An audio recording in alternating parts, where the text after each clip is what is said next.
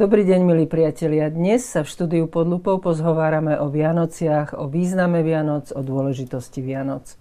Pozvanie do štúdia prijal biskup Jozef Hálko. Dobrý deň, ďakujem, Dobrý deň, že ste prišli. sviatky. Zdravím vás. Ďakujeme veľmi pekne. Takže význam a dôležitosť Vianoc. Paradoxne, všetko sa odvíja od Veľkej noci, pretože tá chudoba toho Betlehema aj spôsob, akým došlo k tomu, že Ježiš sa narodil v maštalnej jaskyni, je istým predobrazom potom tej chudoby Golgoty, kde celé, celý ten príbeh vyvrcholil. S tým, že ako by som začal tým obrazom, ako som stál e, pred tým, tým hrobovým miestom, kde nikto neleží, čiže to víťazstvo začalo tam niekde v Betleheme a denne stovky a stovky ľudí vstupujú do toho miesta, kde bol Ježiš pochovaný a on tam nie je.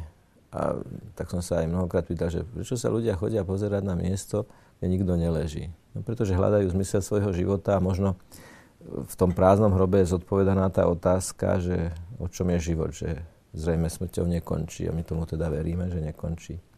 Ale všetko to začalo tým betlémským príbehom. E, keby som mal vybrať artefakt, ktorý symbolizuje celý ten príbeh, tak sú to dvere. Mhm, to je pekné. Lebo bol teda, bola tá situácia, že Jozef s Máriou prichádzajú na ščítanie ľudu. To znamená, narodenie Ježiša sa odohráva v ščítaní ľudu. Cisár, aby aj vedel, koľko perspektívne bude mať vojakov a ešte aj z rôznych iných dôvodov, nechal ščítať ľud v rímskej ríši a každý sa mal e, zapísať v tom mieste, kde sa narodil, odkiaľ pochádzal a preto Jozef a Mária prichádzajú do Betlehema a Mária je vo vysokom štádiu tehotenstva, čaká dieťa.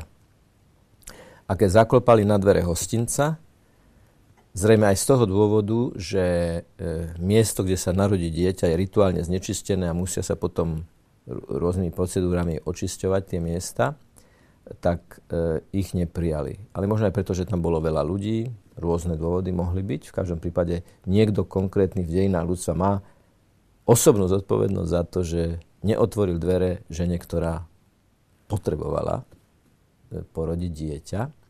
Tak sa, tak sa stalo, že Ježiš sa narodil v maštálnej jaskyni, do ktorej dne, dodnes možno vstúpiť, pretože v Betleheme je, tá, je ten chrám mm, pánovho narodenia a pamätám si tiež počas púte do Svetej Zeme, ako sme tam zostúpili a videli tú hviezdu, 14 cípu, na ktorej je napísané, že tu sa z Panny Márie narodil Ježiš Kristus. Taký kruhopis tam je vyritý, je, je to plný internet, je to taký nádherný artefakt, že tu jednoducho, že, že e, Ježiš sa narodil na mieste, ktoré je dnes konkrétne lokalizované. Je to konkrétna lokalita a stalo sa to v konkrétnom čase.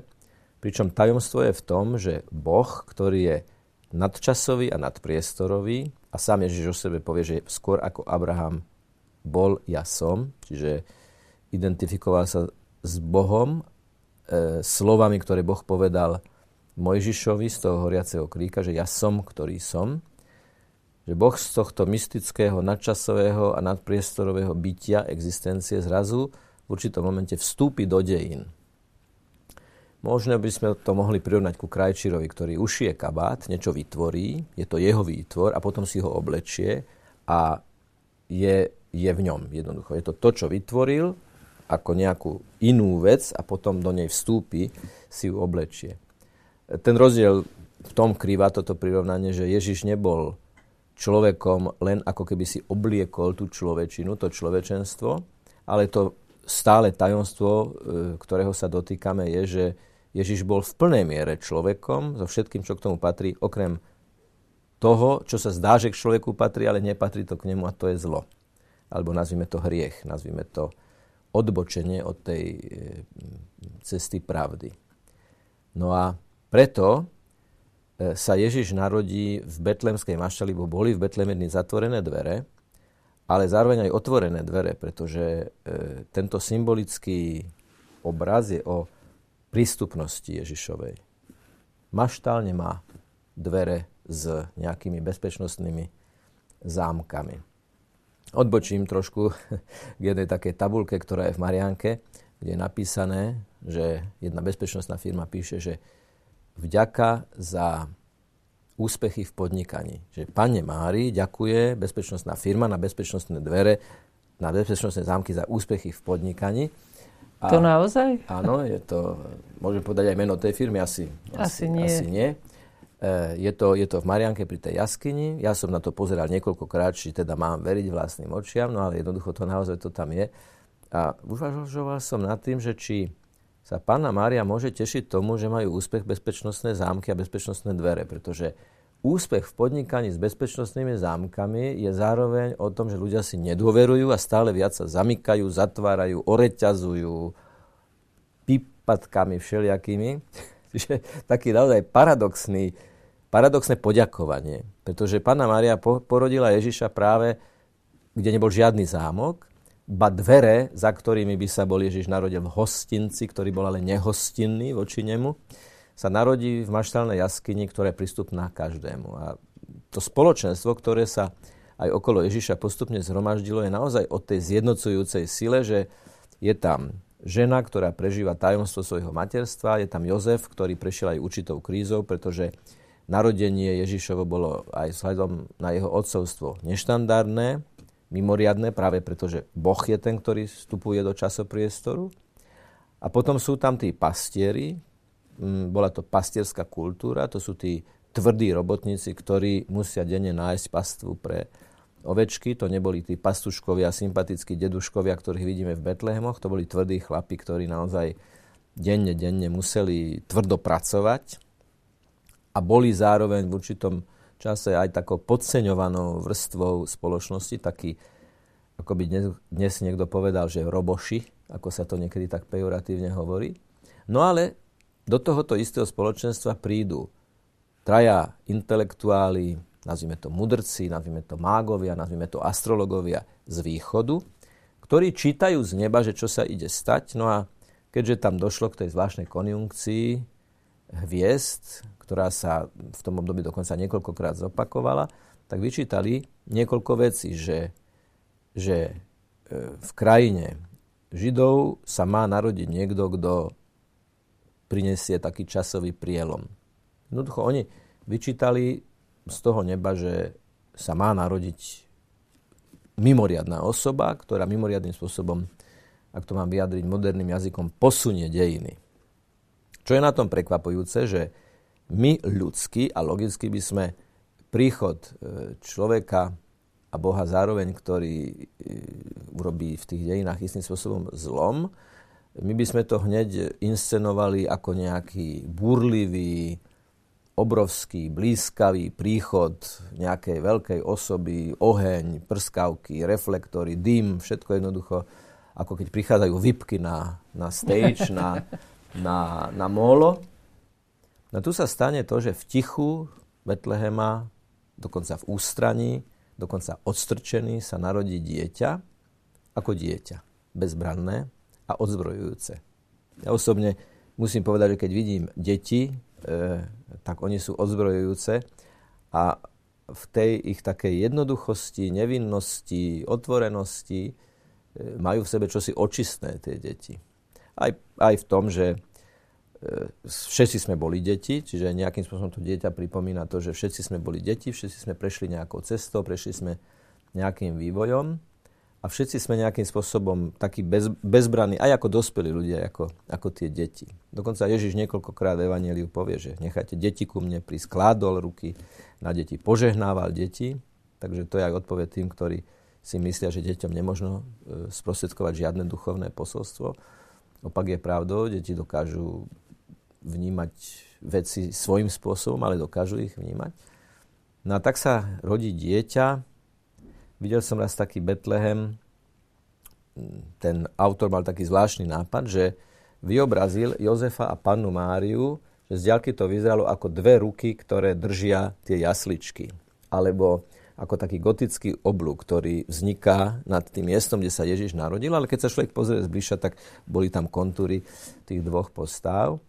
A myslím si, že toto je tiež také posolstvo, že áno, rodí sa v ústraní, áno, rodí sa istým spôsobom odstrčený a vymknutý z hostinca, ktorý bol nehostinný a zároveň sa rodí do spoločenstva, ktoré má svoje tajomstvo. pretože celé to narodenie bolo tajomné nejakým spôsobom. Aj pána Mária, opakujem znovu, aj pána Mária, aj svätý Jozef a Ježiš sám niesli všetci svoje tajomstvo. A čo je na tom najfascinujúcejšie, keď by som to už mal predlžiť, že, že toto dieťa vyrastie a bude mať až 30 rokov, zhruba približne 30 rokov, keď začne verejne pôsobiť. Ale to 30 rokov tichej existencie v Nazarete. Ako tesárov syn. A myslím, že všetky tie podobenstva, ktoré nám potom Ježiš povie o marnotratnom synovi, o za, za, zakotúlanej drachme, o správaní ľudí, o vzťahoch ľudí. Že to je všetko nažitá skúsenosť toho tichého života v Nazarete. Opäť niečo, čo by sme ľudsky e, absolútne nečakali, pretože, pretože by sme hneď chceli, že teda keď Boh príde na zem a narodí sa ako dieťa, tak rýchlo, rýchlo poďme nejakým rýchleným procesom, alebo ako sa hovorí, že v zrýchlenom konaní, no poďme hneď do akcie. Lenže tie tri roky Ježišovho verejného účinkovania sa opierali o 30 rokov tichej človečiny, skúsenosti, ktorej vyrastá. Vrátanie toho narodenia, pretože sú Vianoce a my hovoríme o tomto narodení. Keď som hovoril o tých modúcoch od východu, tak e, je tam taký dôležitý moment, že prinášajú tri dary, ktoré sú rôznymi dimenziami vzťahu k Ježišovi kultúra darovania. V tom čase, a ešte aj neskôr jednoducho, e, čítame aj v literatúre, že dať niekomu dar, to bol obrad. To nebola obálka, že kúp si volačo, ako to robievame niekedy dnes. Že neviem, čo ti mám kúpiť, kúp si volačo. Oveľa väčšiu cenu má určite, alebo ako tak hĺbšie v duši zahreje človeka empatický dárček. To znamená, raz niekto niekde započul, že čo by koho potešilo a teda asi tú námahu, že to zoženie, zabalí to, povedzme, do troch krabíc, aby to ešte vyzeralo aj, ešte aj to rozbalovanie, aby malo, e, malo tak, takú, takú, takú obradnosť a takú vážnosť.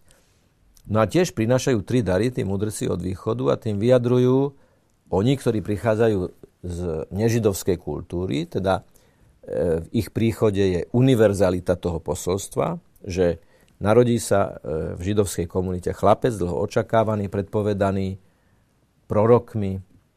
Svojím spôsobom je to druhý Adam a Mária figuruje ako druhá Eva. To je ešte terminológia, ku ktorej sa môžeme vrátiť. E, v podstate oni prinašajú kadidlo, zlato a mírhu. Kadidlo je mm, v mnohých žalmoch a v mnohých textoch Tóry e, prezentované ako niečo, čo vyjadruje ľudskú modlitbu, pretože je to zháranie nejakého materiálu, ktorý vytvára dym, ten dym vystupuje hore a hore sa rozptýli. Čiže je v tom aj niečo veľmi konkrétne a zároveň aj niečo veľmi tajomné, pretože to vystúpi hore a tam, tam sa to rozptýli a to už je neuchopiteľné a neramcovateľné. A, a, a tým pádom tá vertikála toho dymu, jednoducho, jak ten dym stúpa, máme, máme ten krásny úryvok, e, že tak ako dym kadidla stúpa k nebesám, tak Bože, naše modlitby stúpajú k Tebe. Čiže priniesť to kadidlo, a to zhárajúce kadidlo je tá horlivosť pri hľadaní Boha a, a tá vertikála, bez ktorej človek nemôže žiť jednoducho. Preto stojíme na nohách a preto sme ľudia vzpriamení, homo erectus, aby sme sa vedeli pozrieť dole, kde žijeme a hore, kam smerujeme. Nepozeráme len do zeme.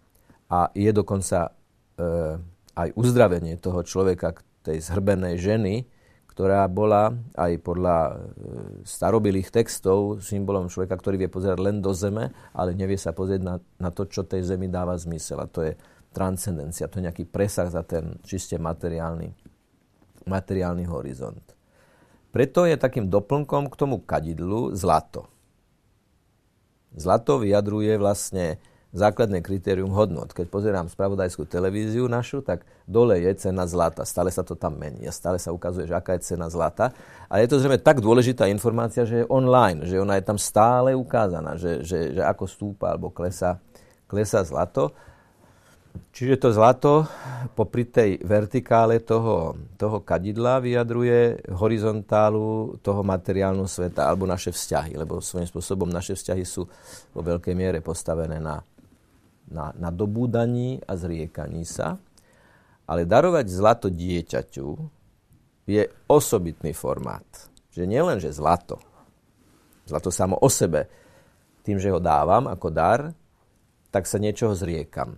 Ale dávať ho dieťaťu, pričom je to kráľovský dar, nadobúda to celkom osobitné parametre e, v tom, že traja astrologovia, mudrci, filozofi z východu prichádzajú a dávajú narodenému dieťaťu dar a je to zlato. A zlato je dar, ktorý sa dával vysokým autoritám. Oni to dávajú dieťaťu práve v tej viere, že tu sa začína život, ktorý bude mať veľmi silný impact na mnoho, mnoho životov aj v budúcnosti. Takým alebo onakým, onakým spôsobom. Navyše, je v tom teda to, že zriekam sa a je, v, je aj to, že vyjadrujem nejaký vzťah. Čiže tá vertikála toho kadidla je o tom, že je to Božie dieťa a Ježiš aj povie syn Boží, respektíve jeho nazvu syn Boží. Ježiš sám o sebe povie, že kto vidí mňa, vidí otca, čiže veľmi, veľmi frapantne vyjadrí to. Ale potom povie aj sám o sebe, alebo viackrát počujeme, že syn človeka. A to je to zlato, ktoré, ktorého sa zriekame a vyjadrujeme tým, že je to niekto, kto vstúpil do časopriestoru a ktorému vyjadrujeme, že je najvyššou autoritou nášho života. Ale priesečníkom tej vertikály a tej horizontály je mírha, ktorá vyjadruje bolesť. A skutočne zmysluplná bolesť, ak môžeme o tomto hovoriť, je tá, ktorá v sebe koduje aj to ľudské, keď tú bolesť človek zažíva, prežíva, doláhne. Ja si aj uvedomujem, ako ľahko sa mi to teraz hovorí a priznám sa, že neviem, či by som takýmto spôsobom vedel o tom hovoriť, keby na mňa doláhlo, čo ja viem, nejaká choroba, diagnóza, čokoľvek. A potom je tam ale ten presah k Bohu, že ja môžem tú bolesť za niekoho priniesť. Preto hovoríme, že Ježiš je vykupiteľ a spasiteľ, ale uvedomujem si, že tieto slova sú najmä pre dnešnú mládež, pre mladú generáciu ako činština. Vykupiteľ, spasiteľ, to nikomu nič nehovorí. Ale keby som im povedal, že savenúť, zachrániť, uložiť, a Ježiš má v angličtine je savior, čiže spasiteľ a záchranca, tak už je to bližšie. Čiže, čiže Ježiš je záchranca. V tom, tej teológii toho druhého Adama, ktorá je veľmi hlboko rozpracovaná práve v tom, že, že tak ako, a, a robia sa aj také paralely, že tak ako prvý Adam v záhrade Eden neposlúchol Boží príkaz, pričom Boh ho obdaril slobodou a rozumom, rozumom a slobodnou vôľou, neohradil strom poznania dobrého a zlého, na ktorom bolo zakázané ovocie a Adam jednoducho aj Zevou pristúpia k tomu stromu a siahnu na to ovocie, ktoré im Boh povedal, aby sa ho nedotýkali. Druhý Adam, Ježiš Kristus, už nie v záhrade Eden, ale v Gecemanskej záhrade, hovorí Bohu, nie moja, ale tvoja vôľa nech sa stane. Ako satisfakcia, ako protiváha toho, čo mu spravil Adam. A v tomto duchu sa chápe, v tejto logike sa chápe aj ako Ježišova mama, pána Mária, ako druhá Eva, pretože prvá Eva tiež neposlúchla a druhá Eva povie, keď sa dozvie, že v jej lone, v jej, v jej maternici sa začína vyvíjať dieťa, ktoré bude Božím, a je Božím dieťaťom a bude záchrancom civilizácie, povedzme to tak, tak ona je tou druhou Evou, ktorá keď povie, nech sa mi stane podľa tvojho slova, a v povahe tých slov, ktoré hovorí, je túžba. To nie je nejaká taká, taká nakyslá, nakyslastá, znechutená vydanosť nejakej vôly, ktorá sa mi nanocuje, ale exegeti a lingvisti, ktorí chytajú Boha za slovíčko v tom, že analizujú sväté písmo, hovoria, že v povahe tých slov a v atmosfére tých slov je túžba robiť to, čo odo mňa chce ten, ktorý ma miluje. Lebo ak od nás niekto niečo chce a my vieme, že nás miluje, tak vieme, že od nás chce to, je, čo je pre nás dobré a preto pána Mária ako druhá Eva tiež robí ten protipohyb vlastne voči tomu, čo prvá Eva spôsobila a odovzdáva sa plne Božej vôli a tým pádom nastane ten moment e, inkarnácie alebo vtelenia, ako hovoria teológie, teológovia, ale v princípe ide o to, že ona svojim súhlasom otvorila v sebe nebo a Boží syn sa začal pod jej srdcom a v jej srdci mm, rozvíjať. A na Vianoce slavíme práve to, že sa, že sa narodil. narodil. Pokladáte, vy ste už hovorili, aj prirovnávali ste to k súčasnosti, tento príbeh. E, e, pokladáte za dôležité, aby sme aj v súčasnosti si tento príbeh e, každý rok znovu uvedomovali a zopakovali? A slávili ho? Áno, počúvam ten argument, ktorý je na prvé počutie naozaj logický, že každé Vianoce je to to isté. Naozaj to to isté. Betlehem je ten istý, Ježiš je tam ten istý, všetko je tam to isté, akože to, na tomto príbehu sa nič nemení. No lenže on ten príbeh vstupuje každý rok do o rok staršieho prežívania ľudí. Vianoce, ktoré sme prežívali pred rokom, nemôžu byť tie isté, ako ich prežívame dnes, lebo sme o rok starší, o rok skúsenejší, o rok pokorenejší, o rok úspešnejší, o rok hĺbší, plitší. Jednoducho, my sme iní. Príbeh je ten istý a je dobré, že je ten istý, lebo keby ešte ten sa menil a my sa menili, tak e, strácame ako keby nejaký ten oporný bod. A je to ako v tom motore tá iskra, ktorá musí pravidelne skočiť, aby sa išlo dopredu.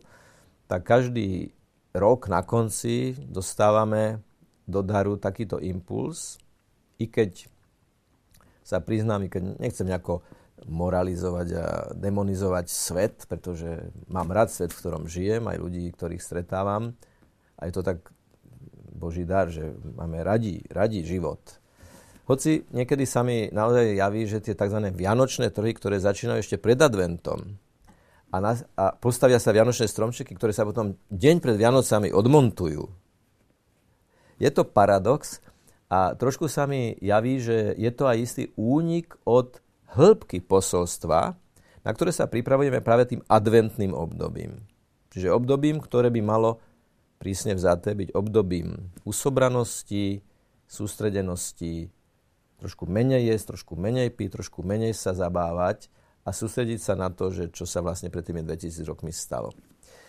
To, čo sa stalo na Vianočných trhoch e, na starom, na, na hlavnom námestí v Bratislave, bolo naozaj veľmi symbolické, pretože Eh, aj, aj pán Ježiš to hovorí, že, že keď príde taký ten otriasajúci moment e, Božieho príchodu, tak budú ľudia jesť, piť, predávať, kupovať, ženiť sa, vydávať. A tam sme videli, že 6 metrov alebo 5 metrov od, od, od stánkov, kde sa naozaj jedlo, pilo, kupovalo, predávalo, asi sa tam nikto neženil a nevydával, ale horeli 8 metrov šľahajúce plamene. A tí ľudia, aspoň čo človek vidí na tých záberoch, jednoducho ako keby sa nechumelilo. Pričom tam mohla v jednom momente preskočiť ten oheň na, na tie vedľajšie stánky. No, čiže... A našťastie sa nikomu Našťastie, chvála Bohu, bol tam ten jeden zranený človek, ale, ale že nedošlo k nejakému masovému, e, masovej katastrofe, tak chvála Bohu naozaj. Ale je to naozaj o tom, že potrebujeme advent na to, aby sme prežili hrbku radosti. Lebo keď si neurobíme pred Vianocami advent, tak aj Vianoce budeme mať potom len také, také zabalené v ligotavom papieri, ale bez, bez hĺbky. Takže advent je o očakávaní tohto aj preto, že toto, tento príbeh má čo povedať človeku, ktorý nielenže nie je kresťan, ale ktorý povedzme ani nie je veriaci. Myslím si, že v tom príbehu je veľmi veľa tak hlboko ľudského a humánneho, že to naozaj má čo povedať. Veď, veď dieťa medzi mužom a ženou, už keď by sme nič nevysvetlili, pričom ten muž a žena sú nad tým dieťaťom a pri tom dieťati je o ochrane života, je o úcte k životu, je o úcte k dieťaťu, je o dôstojnosti odcovstva, dôstojnosti materstva, dôstojnosti materstva odpočatia. To všetko je zakodované a ešte sme ani nepovedali, kto sa ako volá a čo sa stalo. Už len ten obraz, keďže všetci za teda normálnych okolností všetci máme mamu, otca, máme nejaké spomienky na detstvo, možno si zo svojho detstva nesieme aj nejaké zranenia, každý nejakým spôsobom vyrastal v nejakej rodine a tento obraz veľmi veľkej chudoby, uprostred ktorej je obrovské bohatstvo ľudských citov a vzťahov, je niečo fascinujúce. Keby to bolo v nejakom kaštieli, keby to bolo v nejakom hostinci, obkolesené ľuďmi, obkolesené nejakou vravou. Nie. Práve, práve to ticho tej jednoduchosti až radikálnej chudoby robí markantným bohatstvo tej ľudskej lásky. Konec koncov, keď hovoríme, že sme doma, ideme niekam domov, tak môžeme bývať v dome, ktorý má všetkú výbavu, naj, najmodernejšie prostriedky, ale ak tam nie sú vzťahy, ak ma tam nečaká niekto, kto ma obíme a pozdraví a opýta sa ma, ako sa mám, tak môžem bývať aj v najmramorovejšej budove, bude to stále chladné. Čiže tá človečina v tých našich vzťahoch, s tým, že keď si dávame darčeky, tak e, počul som nedávno v aute jednu reláciu, kde upozorňovali ľudí, že nech si neberú úvery na kupovanie veľkých darčekov, že to je veľmi nebezpečné a tie formáty sú veľmi riskantné. A pravdu poviem, ja som ani nejako nevedel o tom, že sú ľudia, ktorí si požičajú peniaze na to, aby mohli niekomu darovať darček. Ale ten darček je nejakým spôsobom zaťažený a, a, a, je, je, je, v ňom, je v ňom niečo, čo by v dare asi, asi nemalo byť za ním. A oveľa väčšie, väčší darček je niečo jednoduchšie, ale zo srdca a v rámci možností, ktoré, ktoré práve mám. Nehovoriac o tom, že najväčší dar je to, že sa stretneme, že sa porozprávame, že sa pomodlíme, zaspievame koledy a že môžeme byť spolu. Že chvíľu máme na seba čas. Že máme na seba čas. A tie veľké ohúrujúce, omračujúce darčeky, ako keby chceli zapchať tie vzťahové diery, ktoré vznikali celý rok. No zbytočne, pretože pretože tá frustrácia po tých Vianociach bude ešte hĺbšia. Keď niekoho obaria veľkým darčekom. Ako ľudsky sa to môže pochopiť, samozrejme. Nechcem to vonkoncom nejako odsudzovať alebo nejak paušálne nejako hodnotiť, ale dojem mám jednoducho taký, že chceme veľkými, veľkými a drahými darmi dohnať niečo, čo dohnať nemôžeme, lebo vzťahy sa dajú budovať len ako mozaika. Z malých kamienkov sa skladá, z každodenných pozornosti, z každodennej empatie, z každodennej pozornosti voči tým druhým ľuďom. Čiže už len keď takto uvažujeme o tom príbehu Vianoc a príbehu Adventu, teda očakávania, tak ešte sme ani nepovedali, že to má náboženský rozmer, že to má veľmi hlboko ľudský rozmer a už to môže byť pre niekoho pochopiteľné na úrovni tých vzťahov. Nemáte taký pocit, že Vianoce sa dosť komercionalizujú? Už ste o tom trochu aj hovorili. Jednoznačne.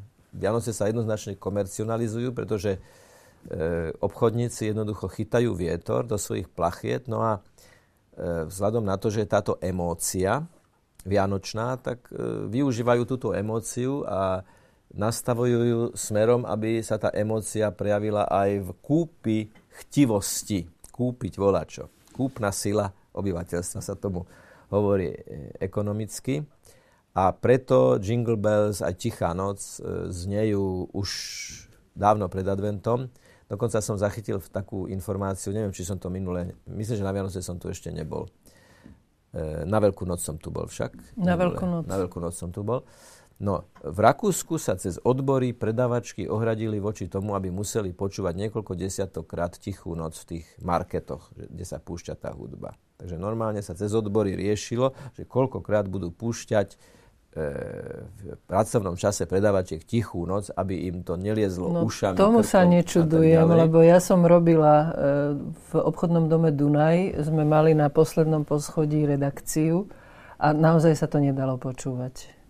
To denne púšťajú asi 20 krát a naozaj sme zvažovali, že pôjdeme sa spýtať, či to nemôžu občas aj nepustiť. Hej. Čiže toto je tiež jedna z takých, e, takých prejavov komercionalizácie Vianoc, že z posvetnej pesničky, piesne, ktorá je najznámejšia, sa stane odrhovačka, ktorá je už ako takú, by som povedal, že žuvačka, že už vyvanie, už, už nevieme ani, čo znamenajú tie slova, už nevnímame ani tú medo, melódiu, dokonca do tej miery, že protestujeme, aby sme ju museli ešte počúvať. Ale to je len vrchol ľadovca, ktorý je o tom, že sa, že sa veci komercionalizujú. Hoci môže to napokon dospieť do takého štádia, že budú tie komerčné pseudovianoce.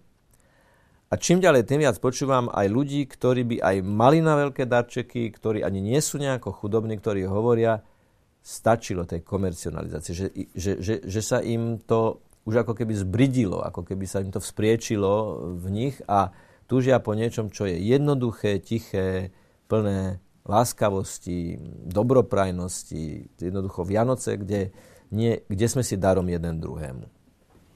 Poďme na ten 6. január, to je taký zvláštny dátum. Pravoslávni, ktorí e, majú iný kalendár, lebo to je ten gregoriánsky, juliánsky kalendár, je tam ten posun, niekto ho prijal, niekto ho neprijal, tak aj tie Vianoce sú posunuté. No, príchodom mudrcov od východu sa vlastne Ježiš rodí pre mimo židovský svet.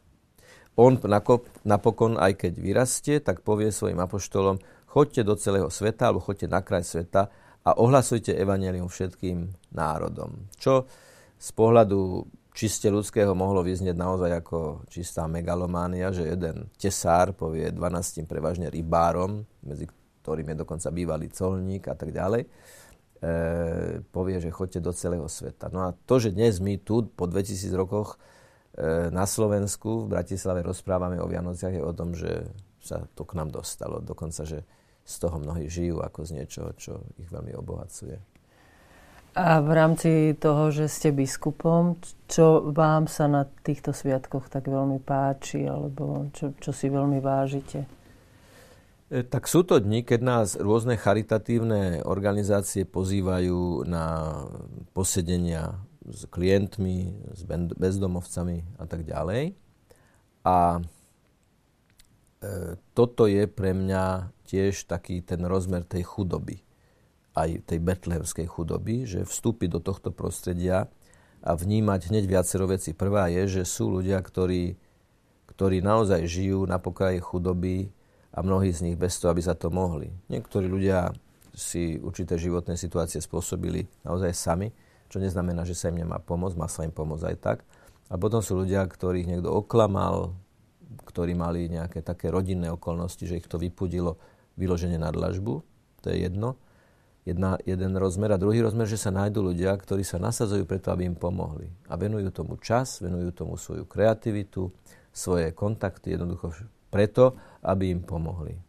V tomto smere vidím v tých Vianociach e, aj taký veľký potenciál na prebudenie toho, alebo na, na prebúdzanie, v dlhodobom zmysle slova, e, tej citlivosti ľuďom, ktorí nemajú kam ísť domov, ktorí sa, ktorí sa nemajú na koho tešiť, keď prídu domov. Konec koncov samotný adventný venec vzniká v takomto kontexte.